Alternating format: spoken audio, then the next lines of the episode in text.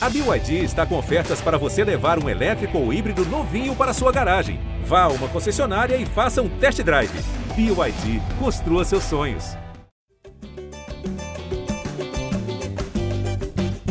Você que se liga no GE, tá ligado aqui no GE Flamengo, podcast que você já sabe, 100% pensado e dedicado a você, torcedor rubro-negro. Eu sou Igor Rodrigues, tô aqui para abrir nossa resenha de número 172 desse podcast maravilhoso. E depois de uma vitória, uma vitória importante, uma vitória em semifinal de Libertadores, um 2 a 0 em casa, com dois gols do Bruno Henrique, o Flamengo venceu o Barcelona de Guayaquil no Maracanã com presença de público. Que bom ouvir o torcedor no estádio de novo, ouvir o grito da torcida, o termômetro da torcida no Maracanã. E essa vitória que fez e fez muito bem ao time do Renato Gaúcho, que sai em uma vantagem para o segundo jogo. O jogo da volta vai ser fora de casa na semana que vem, na quarta-feira. Temos, claro, vários elementos para a gente discutir aqui, porque até na vitória, agora a gente está ouvindo é, reclamação do torcedor do Flamengo que ontem se viu num contexto no segundo tempo com um jogador a mais, durante a maior parte da segunda etapa, esperando que o Flamengo já matasse, já decidisse o jogo. Então a gente vai ter um tempo aqui, como você já está acostumado. Estamos trabalhando demais e vamos aqui colocar um grande de um tempo para a sua satisfação e o seu entretenimento. Isso com a minha dupla, Fred Uber e Arthur Mullenberg. Fred, começando contigo, boa madrugada, como diz Felipe Schmidt quando está aqui, como sempre. Está no chinelo maldito o Schmidt também. É, não acordaria essa hora que a gente está acordando para falar. Mas um Flamengo, Fred, é, a gente olha o copo meio que? Olha o copo meio cheio, com a vantagem de dois gols, não tendo sofrido gol em casa, porque existe o regulamento do gol fora de casa ainda na Libertadores, a gente pode concordar ou discordar dele, mas o Flamengo vence de 2 a 0 então é esse copo que você está olhando, ou o copo balançando, não sei se meio vazio, mas pelo menos balançando um pouco, porque o Flamengo poderia ter feito um resultado, claro, melhor no segundo tempo, com essa vantagem numérica em campo. Fred Uber, seja bem-vindo. Pois é, Igor, é, um abraço para Arthur também, pessoal que está acompanhando a gente. Acho que pelo resultado, acho que dá para olhar para o copo meio cheio. É, Flamengo, como você falou, 2 a 0 dá uma já é um passo grande para o Flamengo estar tá mais uma final de Libertadores em três anos. Acho que isso que tem que a torcida tem que lembrar também. É, mas fica o, gostinho de que poderia ter sido mais pelo, pela expulsão né, do, jogador do Barcelona. O Flamengo jogou muito tempo com um jogador a mais e não conseguiu ampliar a vantagem. Né? Acho que não foi uma boa atuação coletiva, mas pelo menos compensou com algumas atuações individuais muito boas, como a do Bruno Henrique e o André Pereira também achei que se destacou bastante, mas acho que dá para o saldo total positivo para o Flamengo então, um grande passo para ter mais uma final de Libertadores e só se sente lembrar que o Flamengo fizer um gol lá em Guayaquil, o Barcelona tem que fazer quatro. Então, acho que no, no saldo aí foi, foi bastante positivo, apesar de algumas ressalvas e do copo balançando. É, a gente vai falar desse copo, que, aliás, o que balançou de copo ontem pelo Rio de Janeiro, pelo Brasil, é. um líquido não não é, de água tônica vendida no Rio é, de Janeiro. Né? Como sempre, né? Como sempre, a água tônica está numa alta no mercado, que eu vou te falar, eu não ganho um capilé com a água tônica que está em alta, mas quem com certeza consumiu a água tônica foi Arthur Mullenberg, está aqui com a gente, representante do torcedor do Flamengo no projeto A Voz da Torcida. Arthur, é, como torcedor, o que, que ficou de sentimento no fim do jogo, no apito final, do segundo tempo? É esse copo balançando, esse resultado importante, né? Com o Fred destacou bem, um golzinho fora, obriga o Barcelona a fazer quatro e um Barcelona que jogou futebol, né? A gente falava pré-jogo que não seria um pedágio, né? Seria apenas uma passagem do Flamengo para uma final, que tem um adversário do outro lado, é uma semifinal de Libertadores e o Flamengo sai nessa vantagem. Que ficou de sentimento no apito final ontem no Maracanã. Bom dia, Igor. Bom dia, Fred. Bom dia, galera que está ouvindo aí a Maradona. Depois de uma vitória importantíssima, numa noite histórica, no meu entender. Primeiro, pela volta da torcida ao Maracanã. Um encontro bonito, já criou um ambiente diferente, que eu acho que passou imediatamente para o time. O time jogou com responsabilidade, com espírito de Libertadores, apesar de não ter sido uma exibição de gala do conjunto do Flamengo, a gente viu ali um time cônscio de que estava jogando uma semifinal de Libertadores, que falta apenas um jogo para a grande final. Achei que o time soube se comportar, jogou duro, um time que o adversário, apesar de fanfarrões como eu terem dito que era moleza, que era carne assada, os caras jogaram bola, deram trabalho, o começo foi terrível, Diego Alves brilhou, salvou a gente ali naquele começo, e depois, ah, naturalmente, o Flamengo, a sua força, talento dos seus jogadores, se impôs e tá tranquilo, cara, tá muito bonito. E assim, legal para o espetáculo, legal para a competição, o Flamengo não ter feito 3 a 0 ontem. Se faz 3 a 0 acaba, oba-oba armado, a gente só vai voltar a falar de futebol em Montevidéu. Dessa vez está todo mundo mantido no jogo, não tem nada resolvido, a vantagem é boa, mas não é irreversível, e vamos em frente. Estou botando muita fé que a gente vai chegar nessa terceira final em 41 anos de Libertadores. Então, você que escuta aqui no ge.globo barra Flamengo, que é a nossa plataforma, no Spotify ou em qualquer outro agregador, vamos juntos, porque ontem então foi 2 a 0 dois gols do Bruno Henrique, e eu já vou começar aqui o nosso episódio 172. Primeiro agradecendo que a audiência está bombando, é, a gente está voando, tanto para o Spotify, estava aqui acompanhando, inclusive, no, nos, no, no, agregador aqui da Apple, né? Que o podcast sempre com esse abraço legal da galera. Então, valeu demais já todo mundo que mandou os áudios, é, muita gente mandando o áudio logo depois do jogo. E essa vez foi um misto de sentimentos ouvindo vocês, porque parecia que eram jogos diferentes. Cada pessoa que eu escutava pareciam que eram jogos diferentes, e é legal pra caramba isso, a gente ter visões diferentes no mesmo jogo, que é isso que é o debate. Mas eu vou começar com a galera, cara. Vou começar com a galera aqui que mandou o seu recado, abrindo os trabalhos dos torcedores. Fala com a gente, um que saiu direto do Maracanã para trocar ideia aqui com o nosso podcast. Renan Bezerra, o microfone do GE Flamengo é seu. Fala Igor, tudo bem? Pô, acabei de ver o post seu falando sobre o pessoal insatisfeito. Acabei de sair do Maraca aqui. Pô, bastante água tônica lá. Agora tô aqui no Buchicho, tomando mais uma água tônica. E, pô, absurdo mesmo, pessoal totalmente satisfeito lá, cara. Totalmente satisfeito. Na, na rampa da, da, da UERJ, lá na saída, pô, todo mundo reclamando e falando que o 2x0 foi ruim. Cara, já vivemos com Val Baiano, com Dimba, com Dio, Negreiros, Josiel. E agora a gente tá reclamando de barriga cheia. Vamos lá, é, por partes o áudio do Renan. Primeiro que é, eu torço para que o Renan tenha chegado em casa bem, né? Porque foi um excesso de água tônica fora e dentro do Maracanã.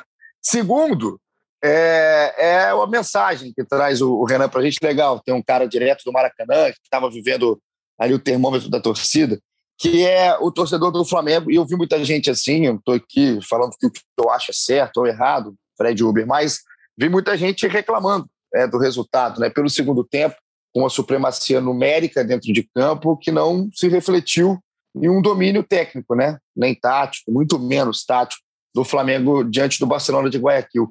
Mas é, eu não sei, assim, é, eu tendo a, a, olhar o, muita gente reclamando do resultado, né? Do 2 a 0 é, eu acho assim, cara, o futebol brasileiro, como um todo, isso a gente tem parcela de culpa na imprensa, como imprensa, e acho que acontece muito mais quando se fala como torcedor, quando se é um torcedor analisando, seja no calor do momento ou até depois, que aqui a gente se acha melhor que todo mundo, né?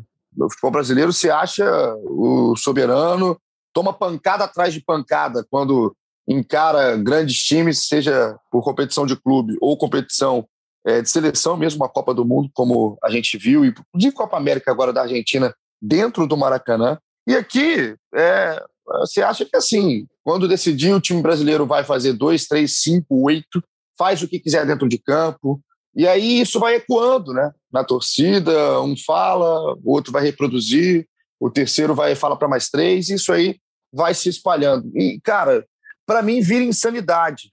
Para mim vira insanidade quando se olha o resultado de 2 a 0 e não se comemora. Né? E não se comemora, tendo todo o contexto histórico, tendo que é uma Libertadores, tendo que é uma competição que tem o gol fora de casa.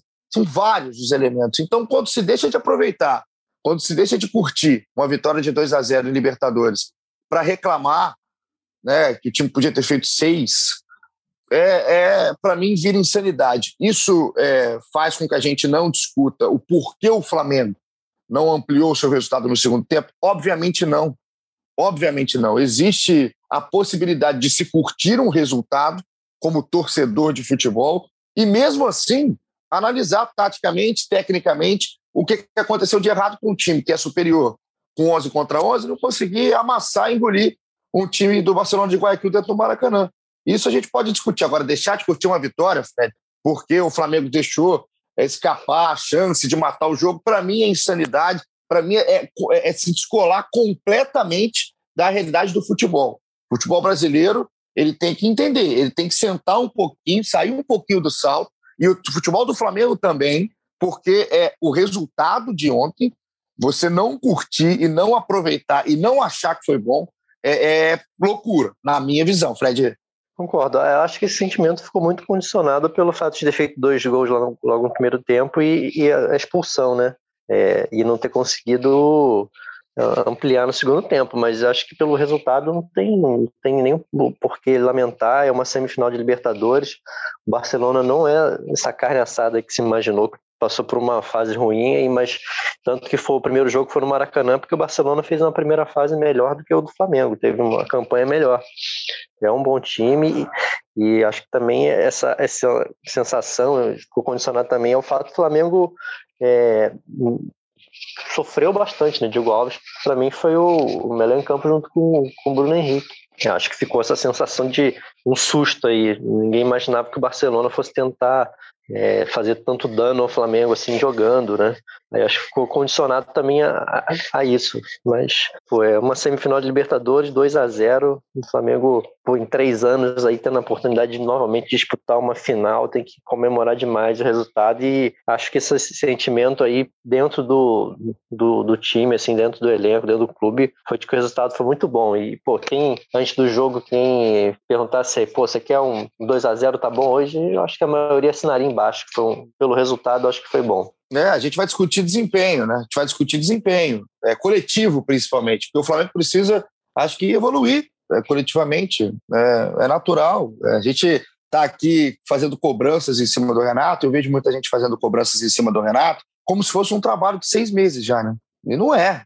É um trabalho de 18 jogos, que tem que evoluir, tem que evoluir, porque o Flamengo entrega para o Renato um material para ele evoluir. Mas é, o Flamengo, o Renato também entrega de volta resultados importantes no primeiro momento, e o Flamengo brigando em três frentes, em três frentes, e com uma vantagem enorme dentro da Libertadores, e vai precisar jogar bola no Equador, porque lá vai ter torcida, lá vai ter pressão, e o Barcelona que jogou dentro do Maracanã foi muito mais parecido com o Barcelona que meteu quatro no Strongest lá na primeira fase, que ganhou também do Boca dentro de casa na primeira fase, fez 3 a 1 no Santos, dentro do Monumental de Barcelona, que o Flamengo vai estar lá quarta-feira que vem, na primeira fase. Me pareceu mais esse Barcelona do que o Barcelona que, por exemplo, encarou o Fluminense nas quartas de final, um time só com um regulamento debaixo do braço. Então tem outro time do outro lado. Tem outro time do outro lado. E a gente começa aqui agora, Arthur Molenberg, a discutir o que aconteceu dentro de campo, ficando primeiro nesse primeiro tempo. Um primeiro tempo, cara, de, de jogo de futebol, hein? A gente, é, eu, óbvio, acompanho o futebol brasileiro, de tudo que é time, Libertadores, obviamente, até mais mais, né? E a gente viu um terça-feira um Palmeiras e Atlético Mineiro no Allianz Parque, lá em São Paulo, um jogo é, muito pobre, é, até de ideia dentro de campo, ou, com poucas ideias, porque o Palmeiras teve uma ideia fixa de não tomar gol, conseguiu, o Atlético não conseguiu furar isso, entregou pouco dentro de campo, acho que o Atlético ficou devendo até mais do que o Palmeiras dentro de proposta, talvez a proposta do Abel seja essa mesmo. E aí ontem, a gente viu um jogo de futebol. A gente viu dois times querendo jogar bola. Um primeiro tempo que parecia que teve 90 minutos, antes de tanta coisa que aconteceu no primeiro tempo. E é um Bruno Henrique que é impressionante, né, Arthur? Como que é insano o Bruno Henrique em jogo desse tamanho, em jogo eliminatório, em jogo decisivo. Ontem foram dois, foram dois gols do Bruno, os dois gols do Flamengo. Ele chega a 71 gols pelo Flamengo. E numa, numa naturalidade dentro de campo, numa, numa sabe, num movimento, numa coordenação de movimento, numa impulsão por bola aérea, numa briga por baixo. Eu estava vendo o número dos footstats. O Bruno Henrique ele fez os dois gols, liderou as finalizações do time, foram cinco. É, assistências para finalização, duas. Acertou todos os passes, foram 17 tentativas em campo. Sofreu três faltas, duas de amarelo, foram os dois amarelos do Molina, em faltas em cima do Bruno Henrique. Então, ontem, no Maracanã, foi o Bruno Henrique que nem parecia que estava voltando de lesão há pouco tempo, Arthur. Ontem o jogo, Bruno Henrique foi realmente um destaque, mostrando que é um cara que, quando o jogo é grande, quando precisa dele, ele aparece. Uma, é uma tranquilidade um jogador desse no Flamengo. O cara realmente tem a estrela do vencedor. Agora, como você disse, Igor, foi um jogo grande, cara, um jogo com de uma de importância. Todo mundo se comportou condignamente tanto o Flamengo quanto o Barcelona. O Barcelona, a gente, ainda que ache o time mais fraco, ele é aquele fenômeno que sempre se repete, né? Quando o time joga contra o Flamengo, ele cresce, ele quer fazer o melhor, ele faz mais do que é capaz. O Flamengo melhora o esporte. Todo mundo tem sua grande atuação jogando contra o Flamengo. Ontem não foi diferente, o Barcelona veio com tudo, começou muito quente, né, dando calor, apesar do Flamengo também estar tá jogando direitinho, os caras foram lá três vezes, cara. Se não fosse o Diego Alves, outro grande jogador de grandes jogos que aparece quando é necessário. Né? A gente ontem teve uma atuação muito condizente. Como o Fred disse, cara, é uma semifinal de Libertadores. Não é semifinal de Taça Guanabara contra o Bacaxá. Os caras sabem o que estão fazendo, já chegaram a oito semifinais de Libertadores. O Flamengo teve uma atuação muito legal ontem, Acho que jogou com seriedade e principalmente com a, com a pompa que uma competição como a Libertadores pede. Jogar com seriedade, todo mundo afim. Eu achei o time muito focado.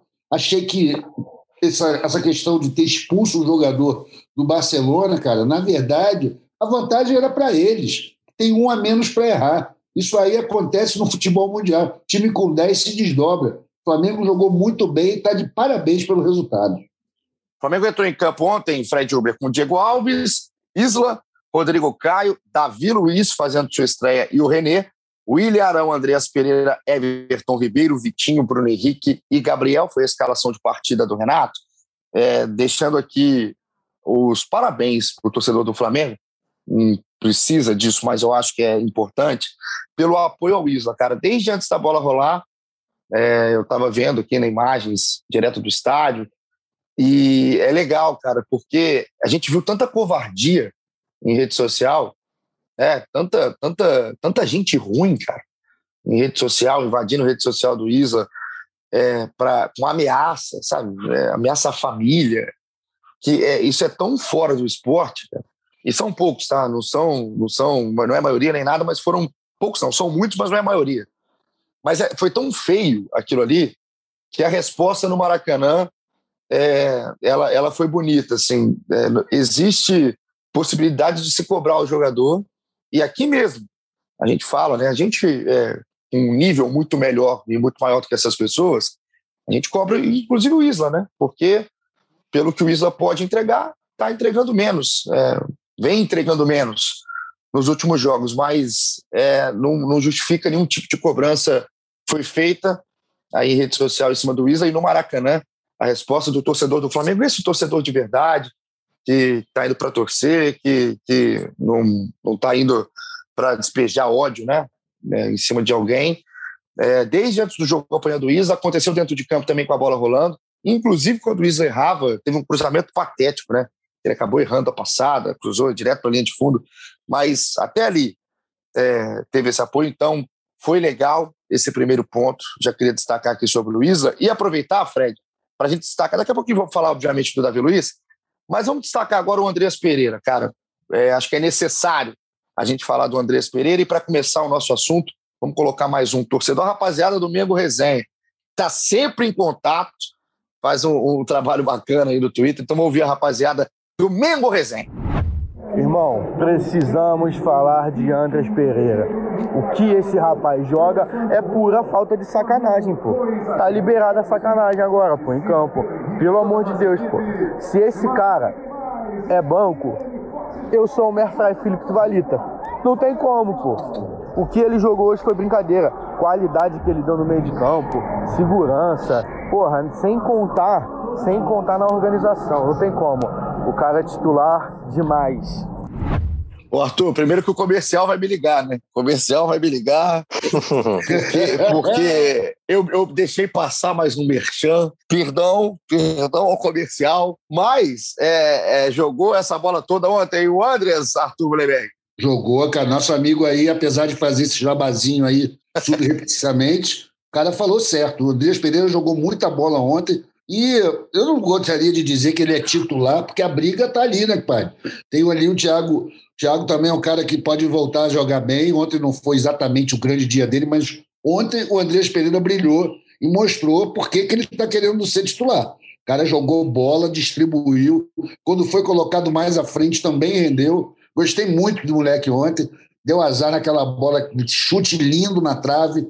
Jogou muita bola, gostei muito. Estamos muito bem de elenco, padre. Grande, grande atuação do Andrés Pereira, mostrando que essa rodada de contratações na Europa já está valendo. O primeiro tempo do Andrés, né, Fred, foi, foi, talvez a gente vai concordar aqui, tenha sido o melhor dele, né, pelo Flamengo até, até o momento, pouco tempo também aí que ele está no clube, mas é, iniciou o jogo do lado ali do Arão, do lado como escalação, mas obviamente mais avançado um pouco que o Arão, e deu dinâmica, né? Foi o típico jogo que o Flamengo teve a bola no pé, quando o Flamengo teve essa bola no pé, ele foi o responsável por essa transição, né? Enquanto o Vitinho ainda estava bastante perdido ali na função, acho que até é até sacanagem para usar a palavra que o Mego Resenha trouxe para gente aí, mas até sacanagem cobrar o Vitinho na função, porque é uma função primeiro exercida com maestria pelo Arrascaí, e segundo que não é a dele.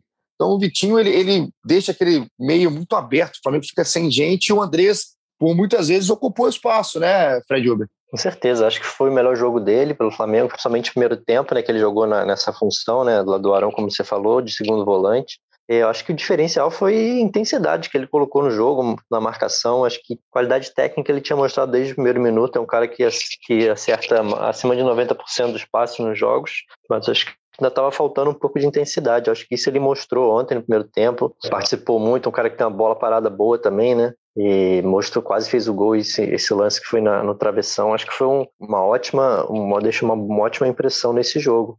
Acho que deu uma caída também quando depois acho que quando ele, o Thiago Maia entrou e ele foi avançado para fazer mais ou menos a função que o que o Arrascaeta fazia faz quando está é, em campo, acho que ele, o time deu uma desorganizada, acho que ele caiu um pouquinho de rendimento junto com o time, mas é, acho que no geral foi, foi muito positivo para ele, melhor jogo. E aí achei até que, pô, podia. Ontem era o dia de sair o gol de falta, né? Mas não, não saiu. O Davi Luiz teve uma chance também. É, outro, outro aí que a gente pode falar bastante dele, que tem bastante coisa para falar. Mas foi pelo, pelo Andreas, acho que foi, foi uma ótima participação. Eu acho que o Andreas, é, e aí a gente começa a trazer os poréns, tanto até no primeiro tempo existiram, né? Os poréns táticos do Flamengo. É, a necessidade do Andreas de carregar a bola, em alguns momentos, ele, ele foi importantíssimo assim, na distribuição de jogo, também concordo com os amigos, mas é, eu acho que o Flamengo do Renato, ele ainda peca, Arthur, porque é um time mais espaçado dentro de campo, né? É, às vezes o time ele não consegue jogar coletivamente, mesmo quando tem alguns jogadores bem individualmente. É, o Andrés é um caso ontem, mas o Bruno Henrique também fez um bom jogo. O Gabriel fez um bom primeiro tempo, até muito, muito bom primeiro tempo, fora até da principal característica dele, né, que é do, do cara que define a jogada. Ele saiu bastante da área, o Gabriel, já no primeiro tempo. No segundo, então, ele jogou aberto pela direita, num grande momento do jogo, em grande parte do jogo. Mas mesmo com esses caras rendendo bem, é, não acho que foi a pior partida do Vitinho também, por mais que acredito que ele renda, obviamente, outra função. Mas o Flamengo não consegue, às vezes, jogar de forma coletiva porque está longe dentro de campo.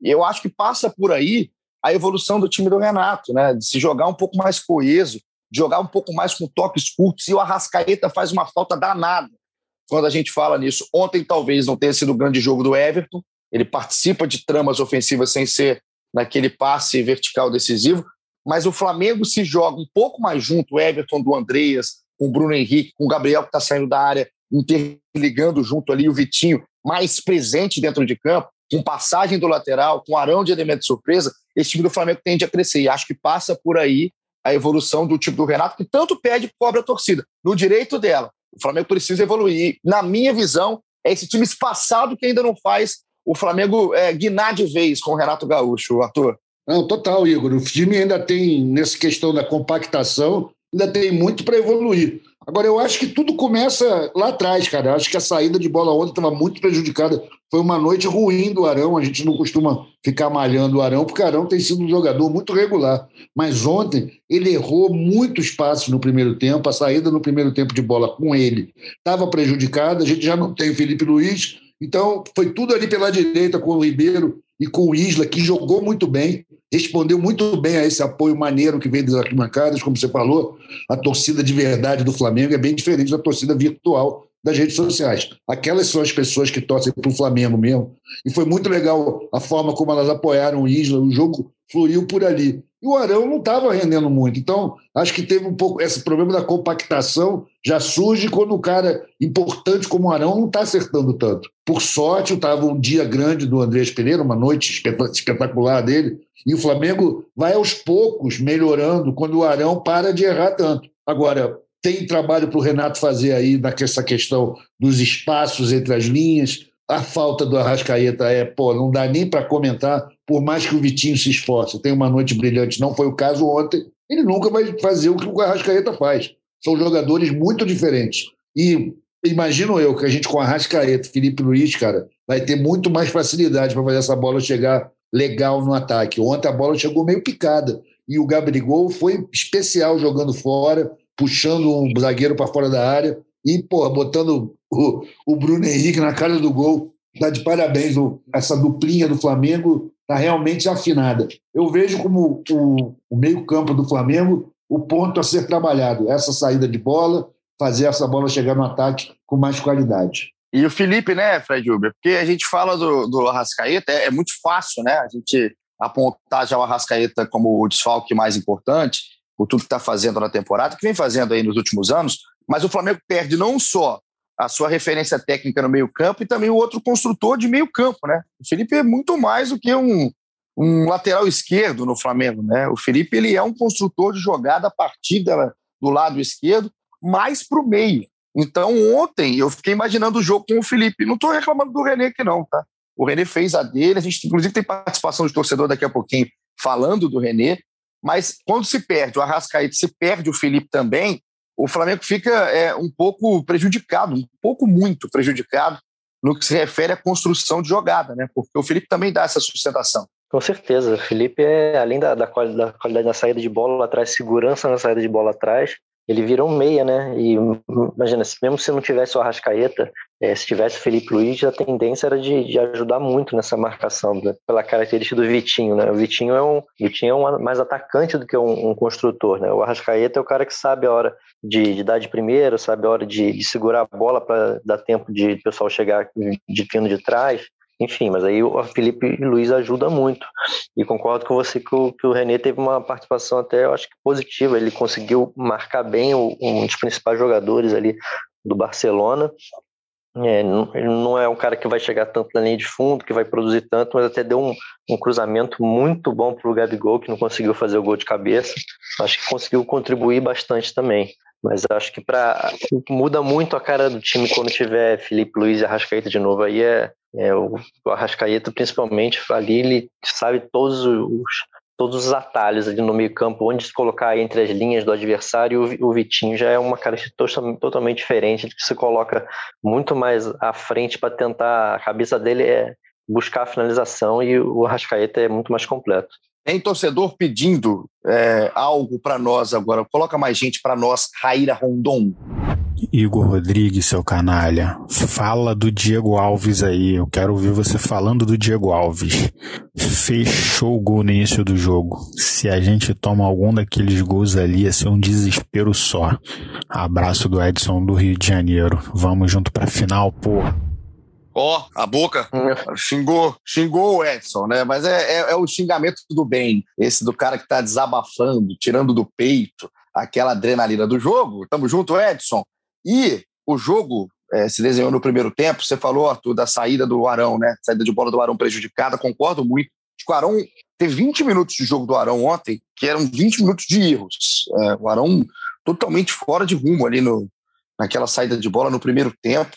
E aí foram, nesses 20 minutos iniciais do jogo, talvez o Barcelona tenha tido duas, três chances. É uma claríssima, com jogadas que o Flamengo perdia a bola no seu campo de defesa. O Barcelona subiu um pouco a marcação, prejudicou a saída, que não tinha tanta qualidade por esse mau momento do Arão dentro do jogo. Também uma saída não com tanta qualidade do René e nem do Isla, não conseguiram sair com qualidade naquele trecho do jogo. E foram algumas jogadas, né? Colocavam a bola na área do Flamengo e aí ganharam por, pelo alto, jogadas de infiltração pela direita, e aparece o Diego Alves, né, que muita gente critica, ah, goleiro velho, ah, não tem reflexo.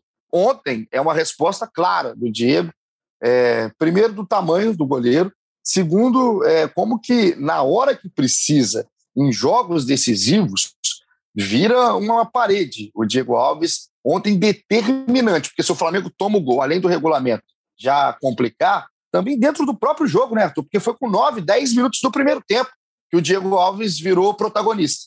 Não, ele estava muito ligado no jogo, né, Igor? E é o seguinte: o Diego Alves, cara, é aquele negócio da experiência. A experiência maior do Diego Alves, cara, é tomar água tônica borbulhante francesa no vestiário.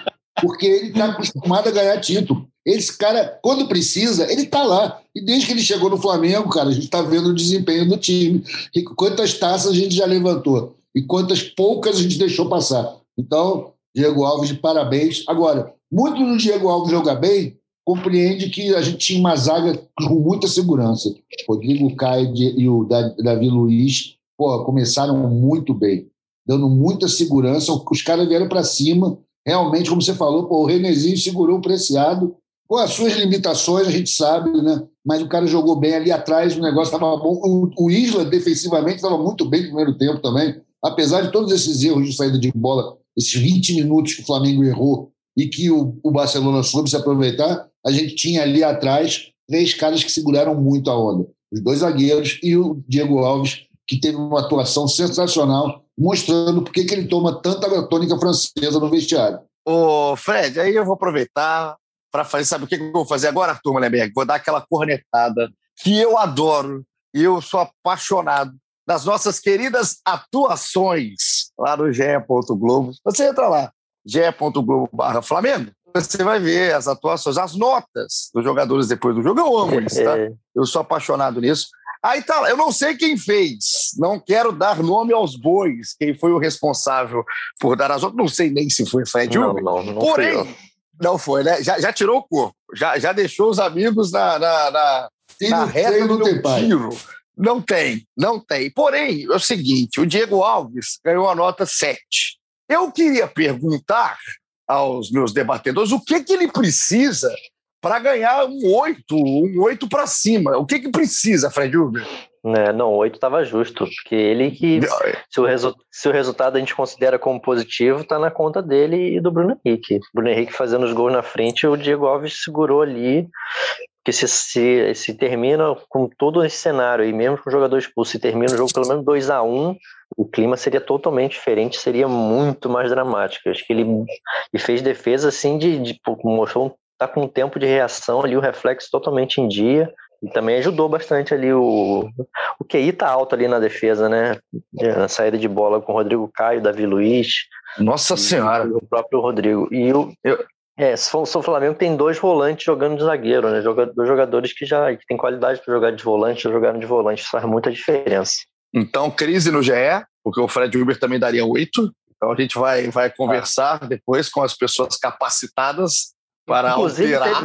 um bastidor aí, eu não posso falar qual jogador, mas teve jogador que, que reclamou dessas atuações aí de ontem. Ih, ah, não pode falar? Não pode, não uma, pode. Uma pena. Cara, não, uma mas pena. não foi o Diego Alves, não foi o Diego Alves. me, fa me fala em off depois. Em off eu, eu vou falar. Me fala em off, que eu estou curioso, eu sou completamente fofoqueiro, sou curioso e não vou conseguir dormir direito se não souber. Eu estou dando uma passada nas notas aqui, ó. Vou, vou falar as notas de todo mundo, já que agora você colocou essa pimenta aqui na discussão, que aí você em casa, no trabalho, no banho, você que está correndo, fazendo o seu jogging, é, almoçando, é, muita gente ouve isso aqui almoçando, lavando louça depois, você também pode é, começar a pensar quem reclamou. As notas foram Arthur Mullenberg. Quero que o Arthur chute quem reclamou. Diego Alves, 7, Isla, 6, Rodrigo Caio, 6,5, Davi Luiz, 6,5, René, 6, Arão 6, foram é, bacanas com Arão aqui. Andreia 6,5, pode estar tá aí, será? Everton Ribeiro 6, Petinho 6,5, Bruno Henrique 8, o Gabigol 6,5, senhor Léo Pereira 3, daqui a pouco falaremos, Thiago Maia 6, Michael 6, Mateuzinho 6, e o Pedro entrou mais pro final, não teve aqui como dar a nota. Tem aí o palpite, Arthur, de quem que reclamou, quem buzinou? Você sabe que esse negócio de fofoca pela metade já matou muita gente, levou muita gente para o hospital, né? Mas pelas notas aí, cara, eu acho que quem estaria mais revoltado, que tem mais direito à revolta, é o Ribeiro. Mas não é o perfil dele ficar reclamando com o Fred, né? Então deve ser outra pessoa. Deve ser outra pessoa. Eu não sei quem é, mas o Ribeiro não recebeu uma nota dessa. Infelizmente, o pessoal do GE hoje vai ter que conversar aí com a galera.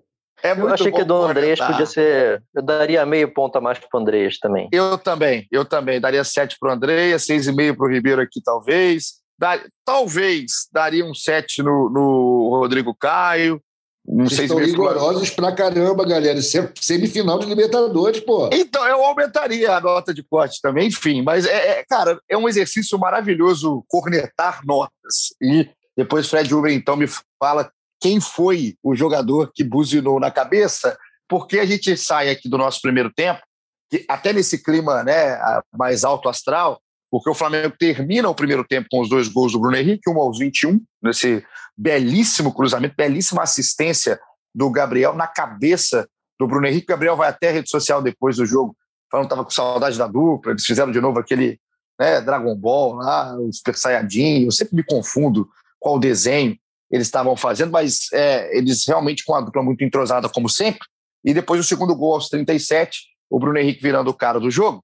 E o próprio Bruno Henrique causou a expulsão do Molina, né? Foram duas faltas em cima do, do Bruno, duas faltas de amarelo, uma aos 22, logo depois do primeiro gol, e uma no finalzinho do primeiro tempo, no último lance aos 46. E aí é, causou todo um frisson, né, Arthur? Porque você sai do jogo, do primeiro tempo, um 2 a 0 um 11 contra 11. O seu time tecnicamente se impôs. Pode até ter sofrido em algum momento, mas o Flamengo se impôs tecnicamente para construir a vitória no primeiro tempo. Cria-se um cenário, né, oferece é, ao Renato uma oportunidade, né, o futebol dá ao Renato essa chance de fazer um resultado histórico no, no Maracanã, não só histórico como vitória, mas histórico como placar, né? É, e poder ir para o Equador, que vai ser um jogo difícil para caramba, mais tranquilo ainda. E aí eu entendo o torcedor que vai para um segundo tempo praticamente descolado do primeiro, pensa em outro estilo de jogo.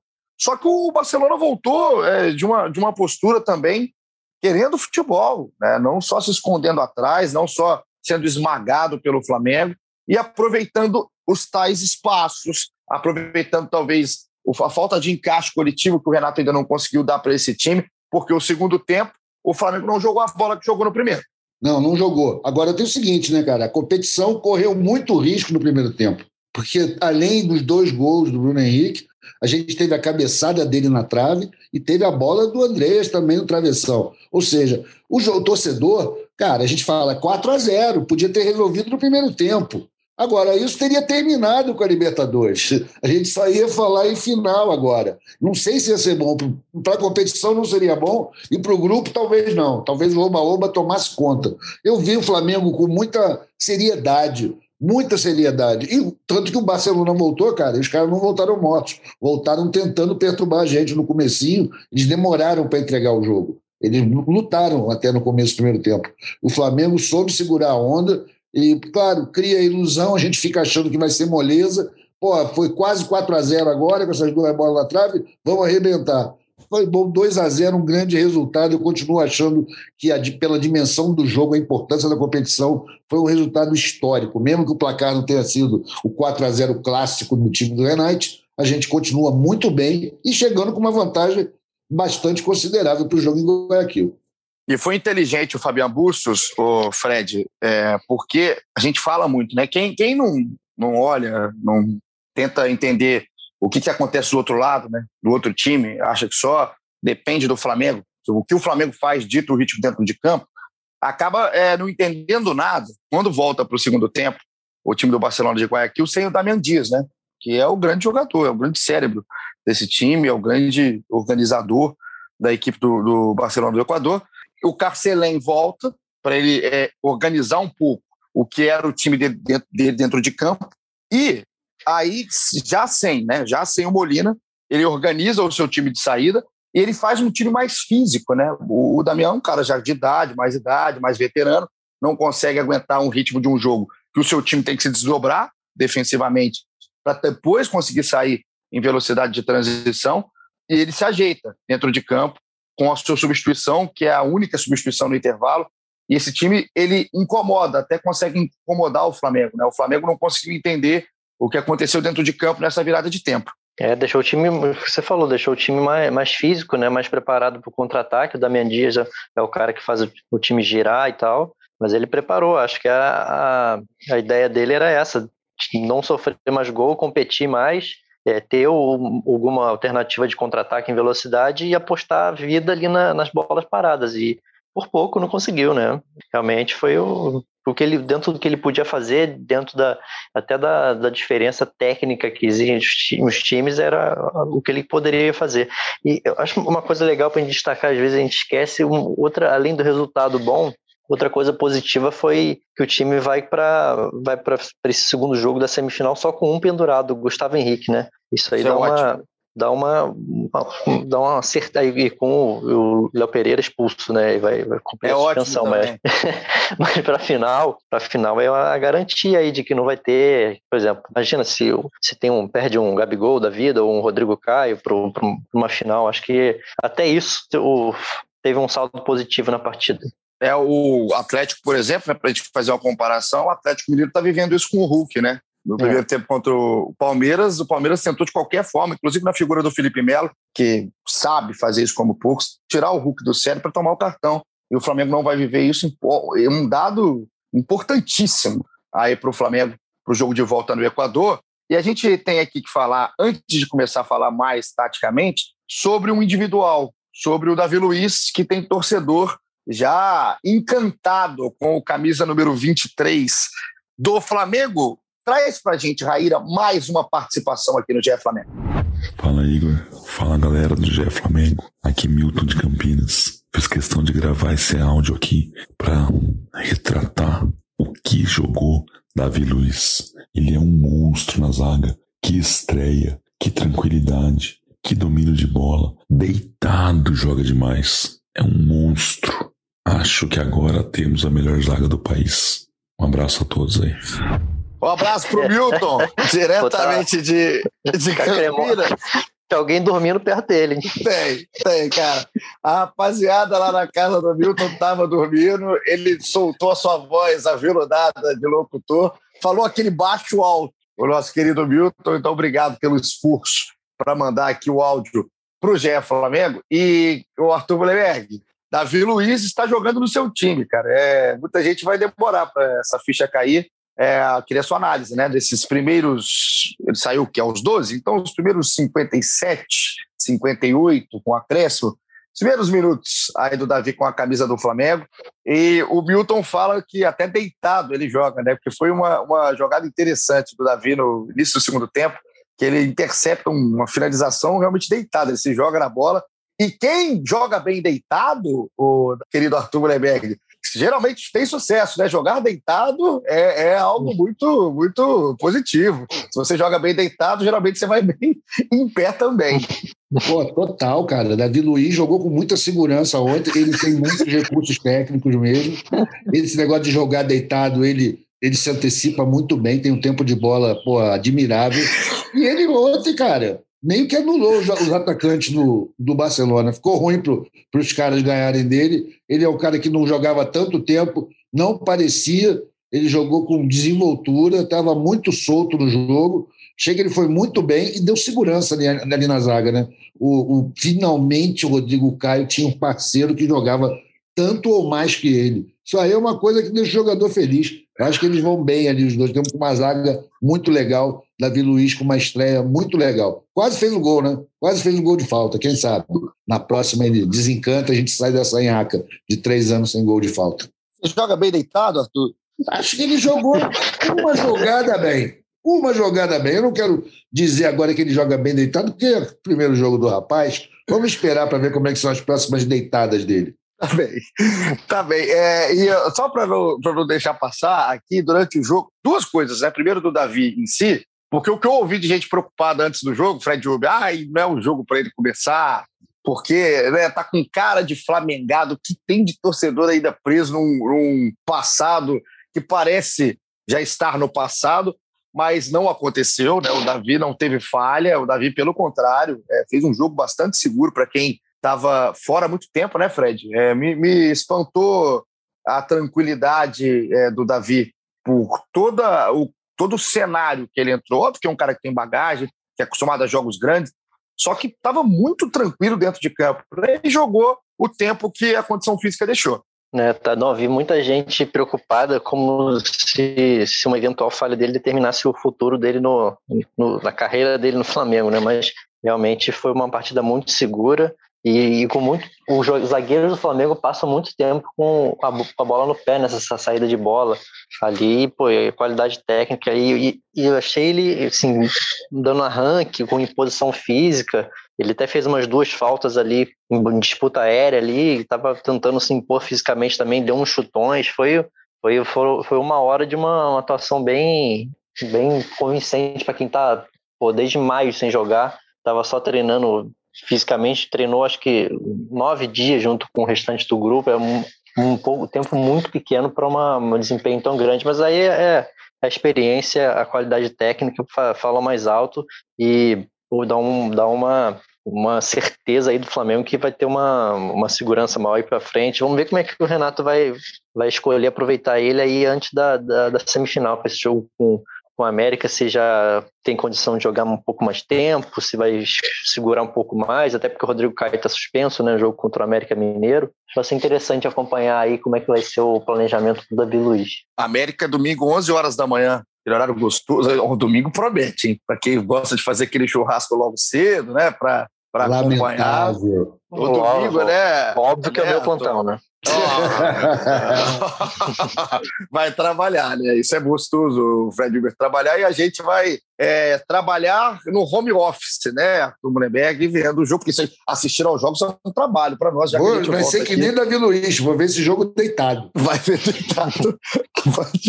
eu devo, eu devo estar deitado no sábado, eu não sei vou acordar cedo aí no nosso, no nosso domingo. E é. só para quem fica ainda é, espantado, né? Ah, vai flamengar com medo e tudo mais, é, mudou um pouco, né? A torcida do Flamengo também tem que mudar um pouco isso. Claro que existe toda a zica reversa, de ficar preocupado para não acontecer, a gente sabe dessas coisas, mas a gente pegar o histórico recente do time do Flamengo, por exemplo, números do Footstats, um abraço para a rapaziada do Footstats que faz um trabalho belíssimo de estatística, é, o Flamengo nos últimos 14 jogos em casa, como mandante na Libertadores, o Flamengo tem 11 vitórias e 3 empates. Aproveitamento de 86%, só 8 gols sofridos em 14 jogos, 43 gols marcados. Então, assim, é um time muito dominante, né? A palavra até que eles usam aqui é um time muito dominante. É um time que é, ele mudou de figura, né? E a torcida tem que mudar de figura junto, porque tem que se impor também. Aí na, na questão da confiança, na questão é, é, de passar o apoio para o time, tem feito sim na parte do apoio, ainda consegue ficar um pouquinho com essa, com essa zica reversa que ela me faz sorrir. E eu, só pra, outra coisa para não deixar passar aqui, ô Arthur, você viu que durante o jogo, eu queria até conversar com quem é o cara responsável pelas imagens da Comebol, né, cedidas aí, é, a Fox estava ontem transmitindo o jogo, porque o que apareceu, o cidadão, camisa número 3 é, do Barcelona, o Riveiros, com seus cabelos, meio Marcos Pasquim, equatoriano, meio Puyol. Eu toda hora aparecia o Ribeiro, eu falei, rapaz, eu não aguento mais olhar o Ribeiro, vai dar ruim, vai dar ruim esse Ribeiro. Não deu ruim.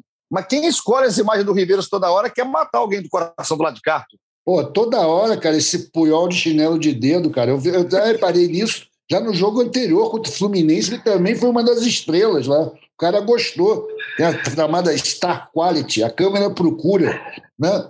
Agora, cara, é o seguinte: o Flamengo, diante desse adversário, a gente vai ter que botar as nossas estrelas para brilhar. Quem vai aparecer mais vai ter que ser Gabigol e Arrascaeta lá no jogo de volta. Não vai ter para o cara e para o tal do, do, do zagueiro galã do Equador, não o pescador parrudo do Barcelona de Guayaquil. É, pescador parrudo. Inclusive chato, cara, chato na, na, na marca. Tem um, é, a imposição física do Riveiros, não é lá o jogador de maior qualidade, mas um cara que, e principalmente dentro de casa, com apoio do torcedor, vai ser uma das lideranças desse time do Barcelona. Agora a gente parte é, definitivamente para a parte tática, técnica do segundo tempo, de o que não deu tão certo, né? De onde o Flamengo acabou falhando.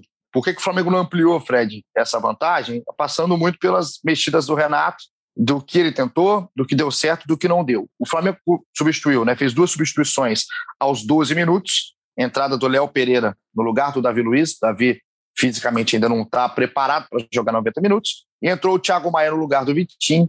E aí, aos 34, o Mateuzinho no lugar do Isla, o Michael no lugar do Bruno Henrique. Lembrando que o Bruno Henrique, por mais que fosse o jogador que tinha feito dois jogos, é, dois gols, o cara do jogo, ele vem voltando né, de uma lesão. Ele jogou pouco tempo no, na última partida contra o Grêmio para se preparar para essa, deu muito certo, mas agora também ganhou um descanso, um respiro final no jogo. E aí, no fim, aos 39, 39 do segundo tempo, o Pedro ele, ele é alçado a partida no lugar do Andreas. Muda algumas coisas, né, Fred, é, dentro de campo. Eu só não sei se as opções do Renato, se elas foram as melhores opções para que o jogo se apresentava. Eu, por exemplo, Fred, acho que o jogo se apresentava para o Pedro é, mais cedo. E por quê?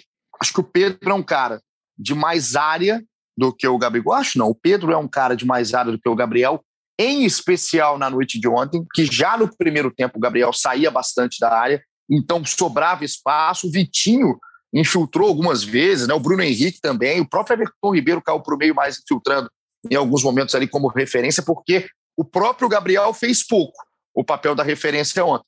Então, é, imaginei um time do Barcelona um pouco mais exposto por um jogador a menos, mesmo compactado com mais um volante no lugar do Damian Dias, que se o Pedro está colocado como referência, se você abre o Gabriel e o Bruno Henrique no início do segundo tempo e você mantém a sua espinha dorsal ali do time, e pode ser até realmente o Vitinho, o sacado da equipe, o Flamengo teria mais dominância no ataque, seguraria mais, principalmente os volantes da equipe do Barcelona na saída e continuaria tendo corredor tanto com o Gabriel e o Bruno, o Bruno pelos lados, e também a subida do Isa, principalmente pelo lado direito. Acho que o Pedro seria a minha primeira mudança. Não sei o que você pensa e o que você viu dessas mudanças iniciais, Fred, do Léo Pereira nem tanto no lugar do Davi Luiz, mas principalmente da do Thiago Maia no Vitinho, que sobe um pouco o Andreas, primeiro abre um lado a lado, puxa o Arão como um, e depois deixa o Andreas ali na função mais de meia centralizado. Ah, eu, eu, acho que, por exemplo, essa do, do Andreas, ele, ele colocar o Thiago Maia, tirando o Vitinho e, e, adiantando um pouquinho o Andreas, era pelo menos, acho que válido pela, pela experiência, né? Que muito, até muitos torcedores estavam pedindo. É, acabou que não deu tão, tão certo assim, mas acho que era uma experiência válida.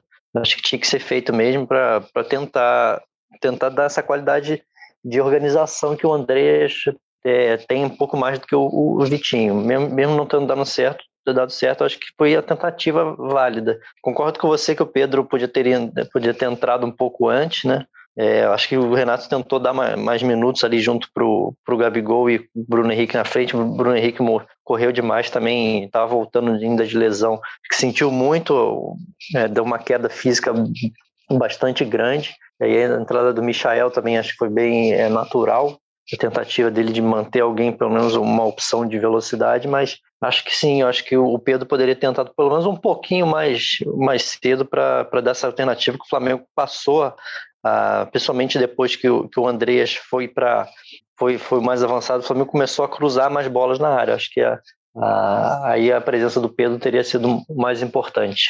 É, Arthur, porque é, quando você tem já deslocado naturalmente o Gabriel, que o Flamengo ele perdeu presença no campo de ataque, né? Por mais que isso possa parecer contraditório, quando você coloca o Thiago Maia e adianta um pouco mais o Andrés, como o time do Flamengo estava jogando com esses blocos muito longe, né? O Flamengo demorava no segundo tempo a ter um encontro, ter uma tabela, ter uma jogada, né? E aí a falta que o Arrascaeta faz cada vez mais fica clara em, em momentos assim. Tipo, o Arrascaeta é um cara que aproveita espaços, né? Aproveita esses espaços.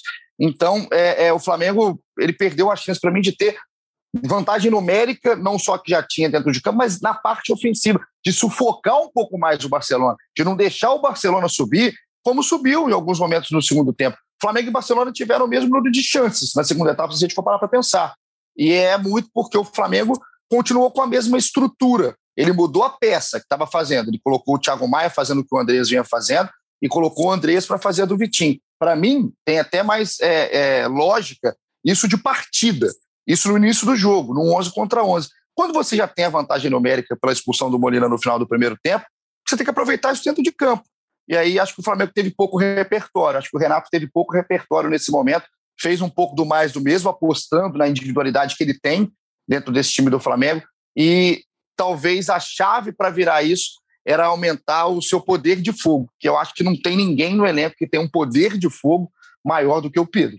Não, você tem razão. Poderia ter entrado mais cedo o Pedro mesmo. Agora, aquele negócio, cara, a gente fazer contestar a ideia do Renato, eu já começaria no primeiro tempo.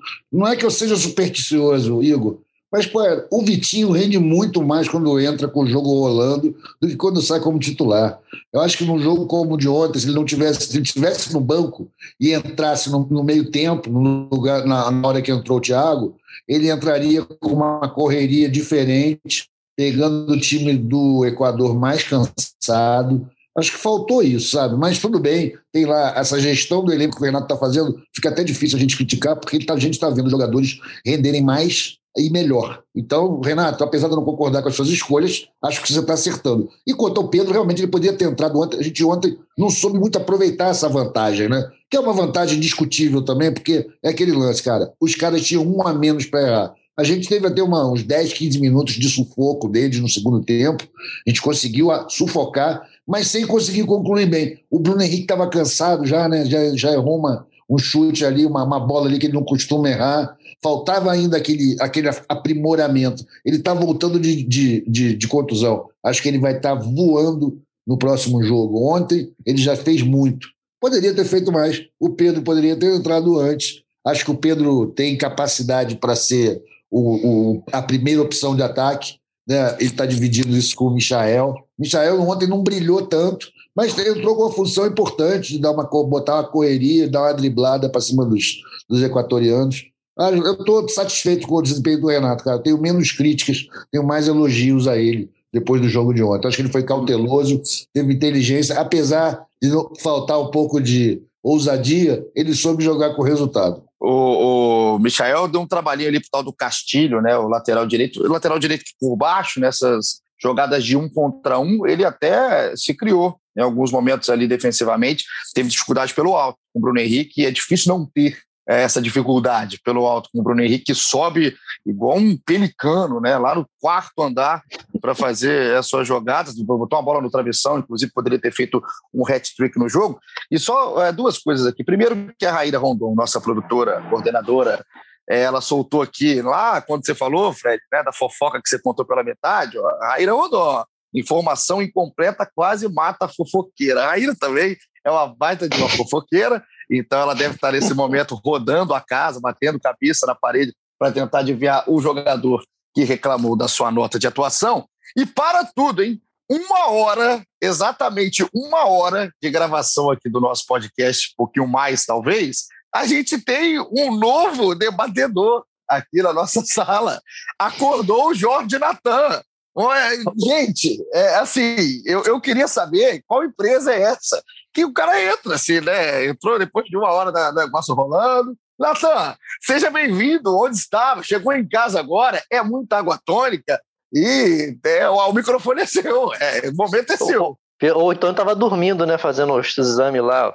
Exato, caramba, é isso. Você estava fazendo o seu exame do sono. Como é que chama? O, é, como é que chama o exame lá? Até esqueci o nome do exame do sono. Só que o Natan agora me manda que além dele entrar além dele entrar tarde, ele não está conseguindo tirar o microfone do mudo. Então, eu acho que é mais a, a, a parte da água tônica mesmo, está totalmente perdido. Tem que ver se está em casa, né? Se não está na clínica, pô. De repente é, é eu não sei, cara. Eu tô, eu tô me preocupando muito com o Natan nesse momento. Quando ele conseguir, Raíra, se você conseguir dar uma, dar uma, uma ajuda técnica aí para o nosso querido Jorge Natan, que está se mostrando um grande asno tecnológico, você é, libere o microfone do nosso querido Natan, que entrou depois de uma hora de podcast. E só um adendo enquanto o Natan não entra.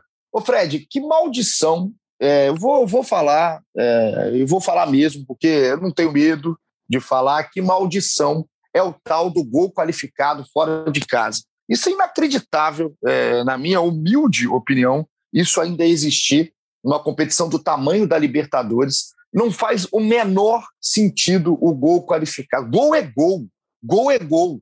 E gol mata. Gol, o tal do gol qualificado matou o segundo tempo ontem. Chegou no momento que o Flamengo, de forma até, na minha visão, até inteligente pelo regulamento, chegou com 30 minutos de jogo. O Flamengo não conseguiu fazer valer o que tinha dentro de campo por defeitos do próprio Flamengo, né? Porque o Flamengo não soube aproveitar a esse momento, né, de 11 contra 10, é, poderia ter sido um resultado muito melhor, mas o Flamengo ficou na dele, falou: é melhor eu ganhar de 2 a 0 do que ir para cima e fazer um terceiro, mas tomar um. Para o Flamengo é melhor ganhar de 2 a 0 do que de 3 a 1 Isso é inacreditável. O time ele, ele é melhor para uma equipe que está jogando dentro de casa, diante do seu torcedor, não fazer o gol. E, e eu não sei, cara, eu não sei é, até quando isso vai durar é, de onde parte, quem que é o pai da ideia. Eu não sei nem se vocês gostam da ideia, vocês podem gostar da ideia. Na minha visão, é surreal. É surreal a gente falar de gol qualificado. É, qual o argumento de quem fala isso para uma competição do tamanho da Libertadores, Fred?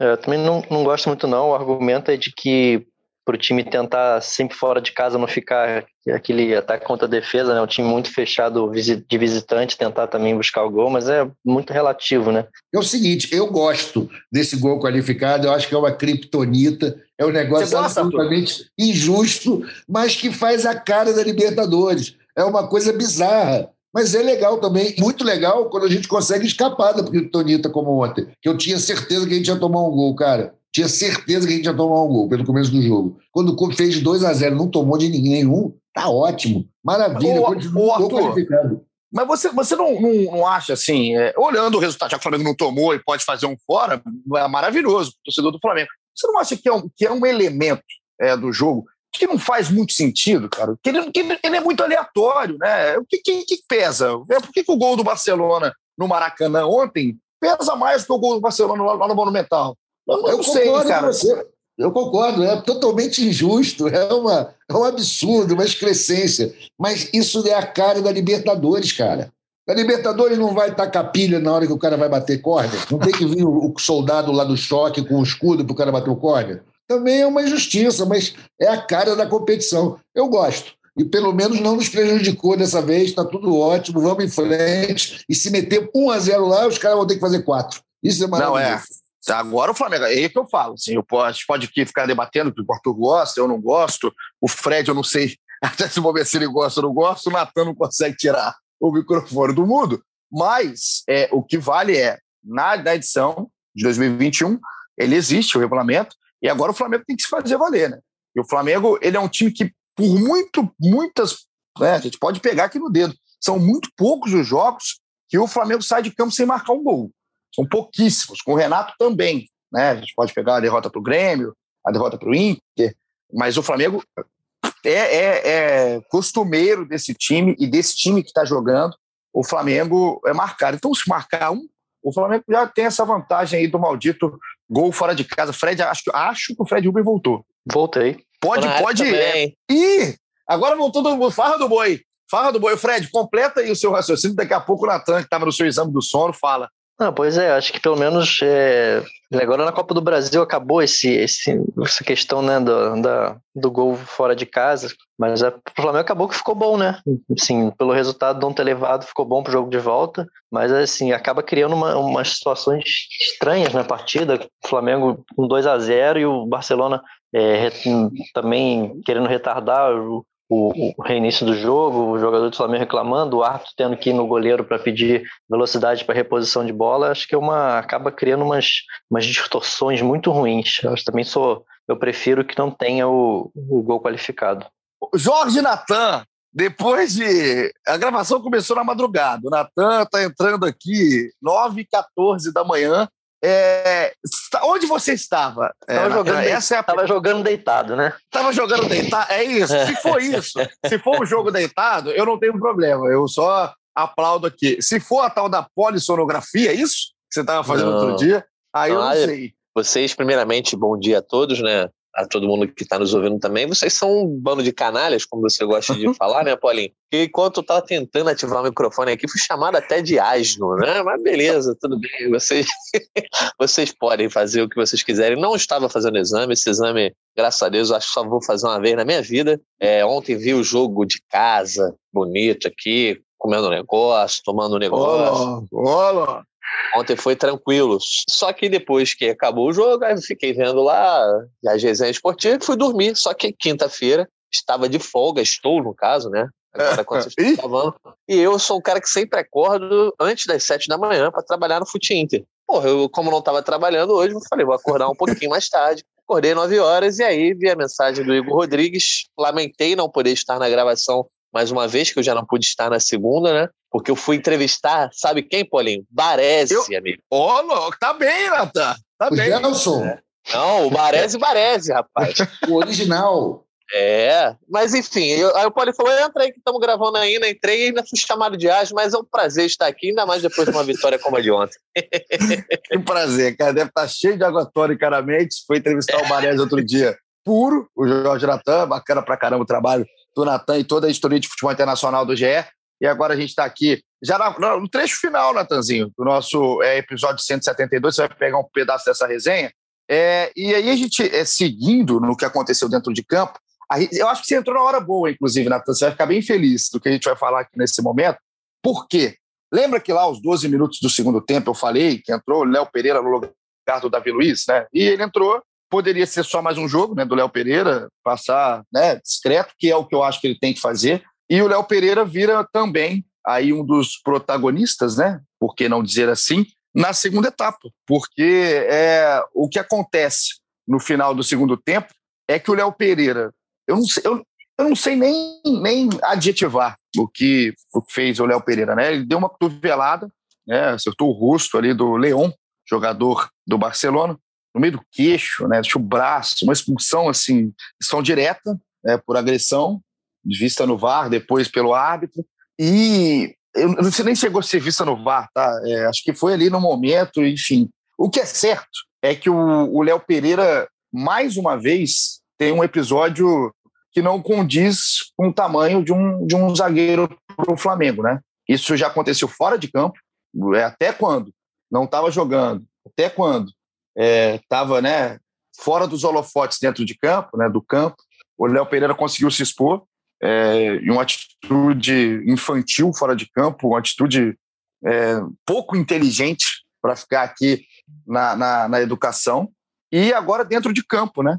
Que o Léo Pereira, sinceramente, não dá para entender o que, que ele pensa. Eu, eu, eu gostaria, sabe, o Fred Uber, de parar, pensar, refletir, da gente debater aqui o que, que passou pela cabeça do Léo Pereira ontem aos 43 minutos, 42, 43 minutos no Maracanã, um time com um a mais, um jogo de Libertadores, de semifinal de Libertadores, é, com a torcida no estádio. Eu, eu procurei entender assim, o que, que passou na cabeça do Léo Pereira para agredir um adversário num jogo que estava numa temperatura super normal, apesar da, da, do caráter, super normal, e ele, num destempero, em mais um de seus episódios, acabou prejudicando o Flamengo. Pois é, foi um lance esquisito ali, um... enfim, é difícil até avaliar o que passa na cabeça. Acho que tem uma hora que o disjuntor da, da inteligência desliga e acontece isso. Tem algum tipo de lance no, no, no futebol no futebol atual que não, não, não tem mais, mais espaço para isso. É esse tipo, é, esse agarra-agarra ali dentro da, da área, é o jogador que vai com a perna muito alta em uma dividida e acaba sendo expulso. É o tipo de lance que consegue. Ainda mais para um, um, time que é superior tecnicamente aos outros, é, é a brecha que, que dá para, às vezes, complicar um jogo que não precisa ser complicado. Né? Agora, Léo Pereira aí levou o vermelho, está suspenso, e pô, é um peso grande para ele, né? Que está tentando se recolocar. Aí tem um, mais um, um, episódio negativo. Aí não joga, tem a, não tem uma possibilidade de jogar uma, uma, um jogo semifinal de Libertadores e vai ser julgado aí, vai ser esse tribunal de daí dali Comebol, vai que pega um jogo a mais ainda e, pô, imagina, fica fora da, de uma final de Libertadores, um eventual final de Libertadores por causa de um lance bobo e, inocente desse, né? É difícil até analisar, pensar o que, que passa na cabeça do jogador. Ô, Natan, aproveita aí que você entrou agora, que você está fresco aqui na, na, no debate, na resenha, a galera toda também que está ligada com a gente aqui no GE Flamengo. É, o Renato, pelo que ele né, vem mostrando para a gente de opções, ele prefere quando não tem o caso do Davi. Né? Por enquanto é Rodrigo Caio Davi, o Rodrigo, inclusive, voltando muito bem né, da, da lesão, conseguiu fazer jogos inteiros, fisicamente está parecendo que está bem. Agora vai ter um descanso contra o América Mineiro, porque não vai poder jogar, está suspenso.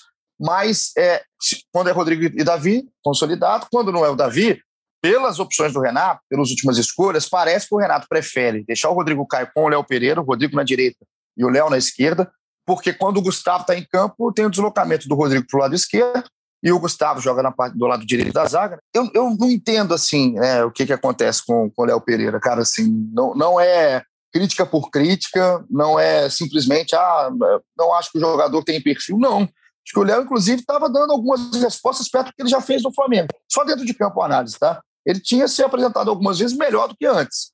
Era um jogador que eu não sei se é jargão, ah, o Renato recupera, eu não quero viver muito disso. Acho que dentro de campo ele estava melhor. E aí vem no semifinal de Libertadores faz isso, é, eu não sei, cara. Eu realmente acho pouco, pouco provável que o Léo Pereira tenha vida longa no Flamengo com a cabeça que ele tem. Com a cabeça que ele tem que ele mostrou ontem dentro de campo. Cara, é assim, é...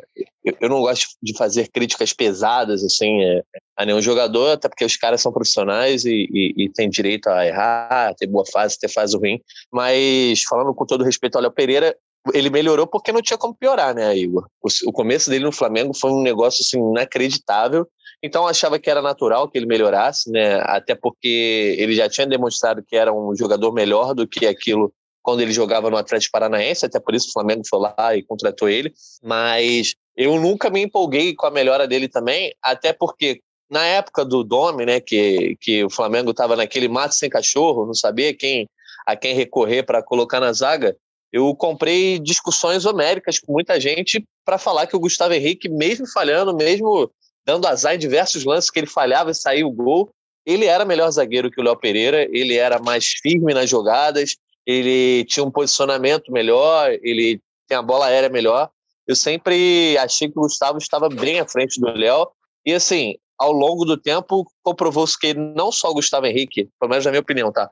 É, é melhor tecnicamente que o Léo Pereira, mas em termos de comportamento, em termos de cabeça, de concentração, ele também está acima do Léo Pereira nessa briga. Então, eu acho que nessa disputa por posição que agora o Flamengo tem dois zagueiros que são, digamos assim, titulares incontestáveis, o Léo Pereira nunca, na minha opinião, pode entrar no lugar do Gustavo Henrique. Nunca pode entrar na frente né, do Gustavo Henrique nessa briga. Eu sei que o Léo é, é, joga ali pela esquerda, pelo fato de ser canhoto. É, o Gustavo Henrique, quando entra, desloca o Rodrigo Caio, mas eu acho que não, não tem condição do Gustavo Henrique não ser o terceiro zagueiro desse Flamengo aí na, nas condições, até mesmo o Arão ser improvisado. Porque, de fato, não só o Léo Pereira como o, o, Bruno Viana até hoje não demonstraram essa capacidade de, de ter chance mesmo, assim, de, de ser confiável minimamente num jogo importante. Ah, um jogo mais calmo, acho que a gente vai estar numa reta do Brasileirão agora que não tem mais jogo mais calmo, né? Que a pontuação não interessa, porque o Flamengo precisa ganhar tudo. Mas, enfim, acho que o Léo Pereira está se complicando muito a, a, a, a, permanência dele no Flamengo. Acho que ele precisa agora colocar a cabeça no lugar para não sair odiado pela torcida, que é uma coisa que não acontece no Flamengo há muito tempo, pelo fato do Flamengo vir, vir vencendo. Então, acho que ele tem que se preservar nisso. Ontem foi um dia que ele poderia ter saído achincalhado do Maracanã, né? Porque se o Flamengo não tivesse vencendo aquele jogo, imagina a reação da torcida contra o Léo Pereira. É, e eu acho que ele precisa se preservar também para o restante da sua carreira, até para ele ter um potencial de negociação depois, né? Imagina, Natan, é, nem é perder. Imagina se o Flamengo toma um gol depois da expulsão do Léo. Exatamente. É, cara, assim, é, eu, eu, o que eu falo, eu sou muito contra é, críticas pesadas contra jogador, perseguição em, em rede social. A gente falou aqui do Isa, por exemplo. Isso aí, para mim, não faz sentido. Tudo que a gente está falando aqui é bola. Tudo que a gente está falando aqui é bola, é, é, análise em cima do futebol do Léo. Só que o futebol do Léo ele tem um ingrediente emocional. Ele tem um ingrediente emocional. E eu troco muita ideia com o Pedrinho, cara, comentarista do Sport TV e da TV Globo, e aprendo muito com o Pedrinho nessa casa, né? Que, pô, assim, não existe o cara que chega no Flamengo, como o Léo chegou, é zagueiro do Flamengo, à toa. Claro que ele, tem, ele construiu a sua carreira, claro que ele precisa ali do apoio, tem que ter respeito primeiro de tudo, Só que o próprio Léo Pereira está se boicotando. O próprio Léo, Léo Pereira está se boicotando dentro do Flamengo. Né? Não, é o, não é o torcedor que está implicando, não é a implicância da torcida com o Léo Pereira, não é, às vezes, uma vaia dentro. Ele saiu, inclusive, pedindo desculpa ali depois, quando estava caminhando lá para o túnel do Maracanã. Então, o Léo Pereira se boicota. Né? Nessa briga por uma vaga de ser o primeiro é, zagueiro ali, né? que não tem o Rodrigo Caio, não tem o Davi Luiz agora, de ser o Léo Pereira esse cara mais utilizado. Então, é, ele está jogando contra ele próprio, cara, porque o que ele fez ontem é totalmente fora de prumo, é totalmente desproporcional e não existe, né, Arthur? A gente vê um jogador do Flamengo no tamanho da partida que era ontem, é simplesmente soltar o braço na cara do adversário. Tá até, eu acho que até, até, os caras do Flamengo, Arthur, até os caras do Flamengo acho que ficaram surpresos. É, cara, eu, indefensável, Léo Pereira, né? Primeiro que, pô, a gente é contra a violência. A gente ainda é mais contra a violência quando o juiz está olhando. Então, pô, o Léo Pereira numa dessa, cara, podia colocar tudo a perder, principalmente por esse maldito gol qualificado.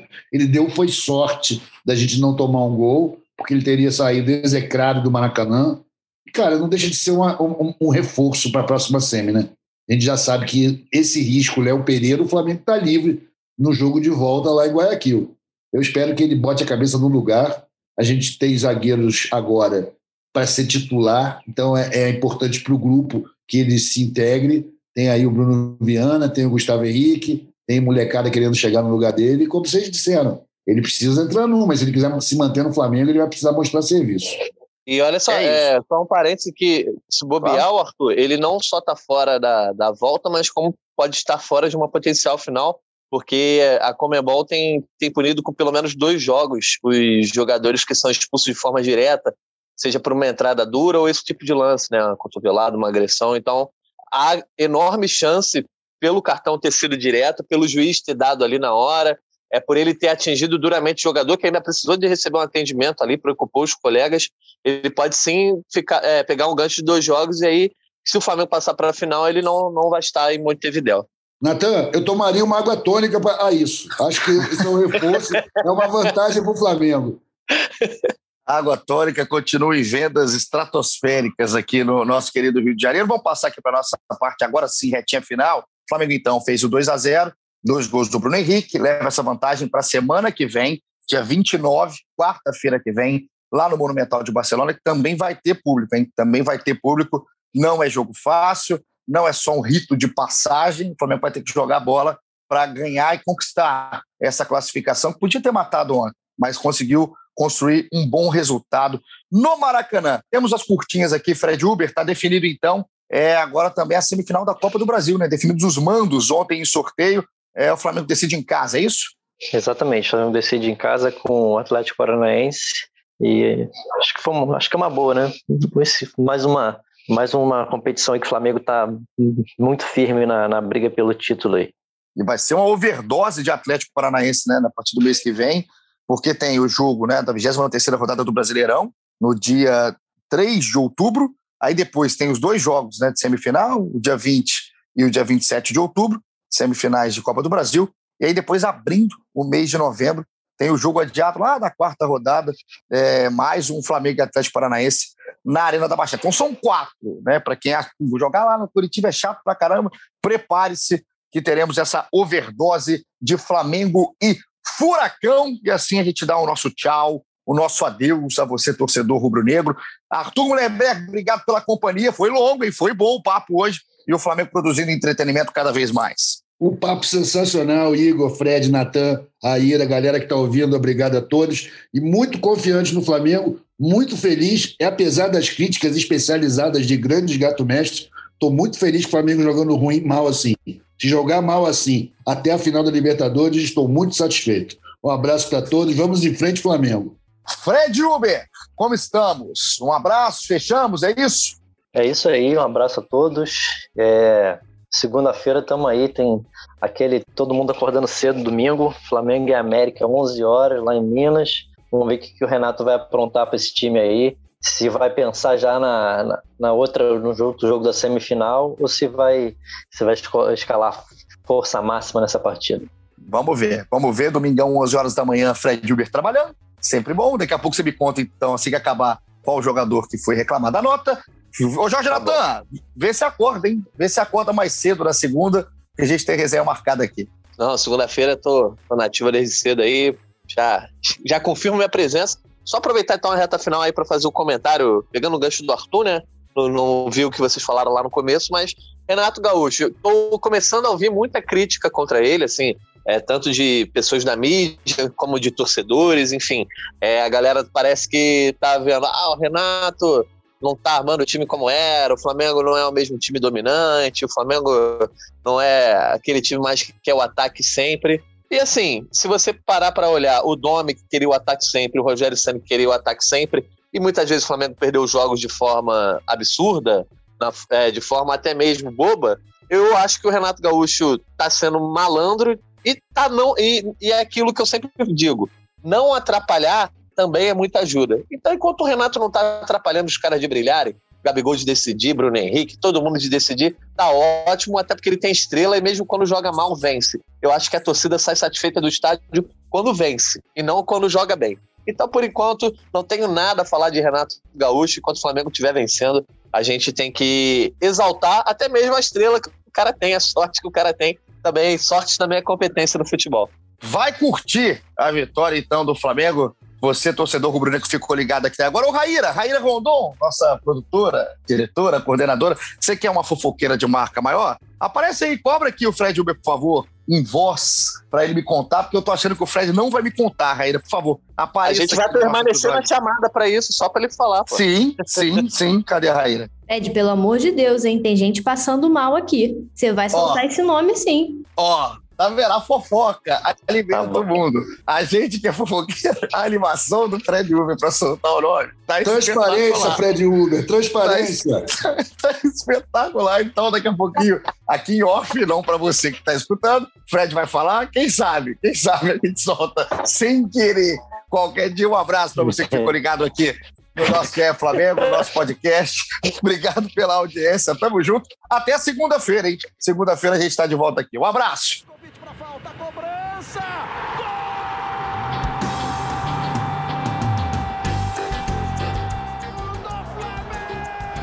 Do rubro-negro, da nação, é o GE Flamengo.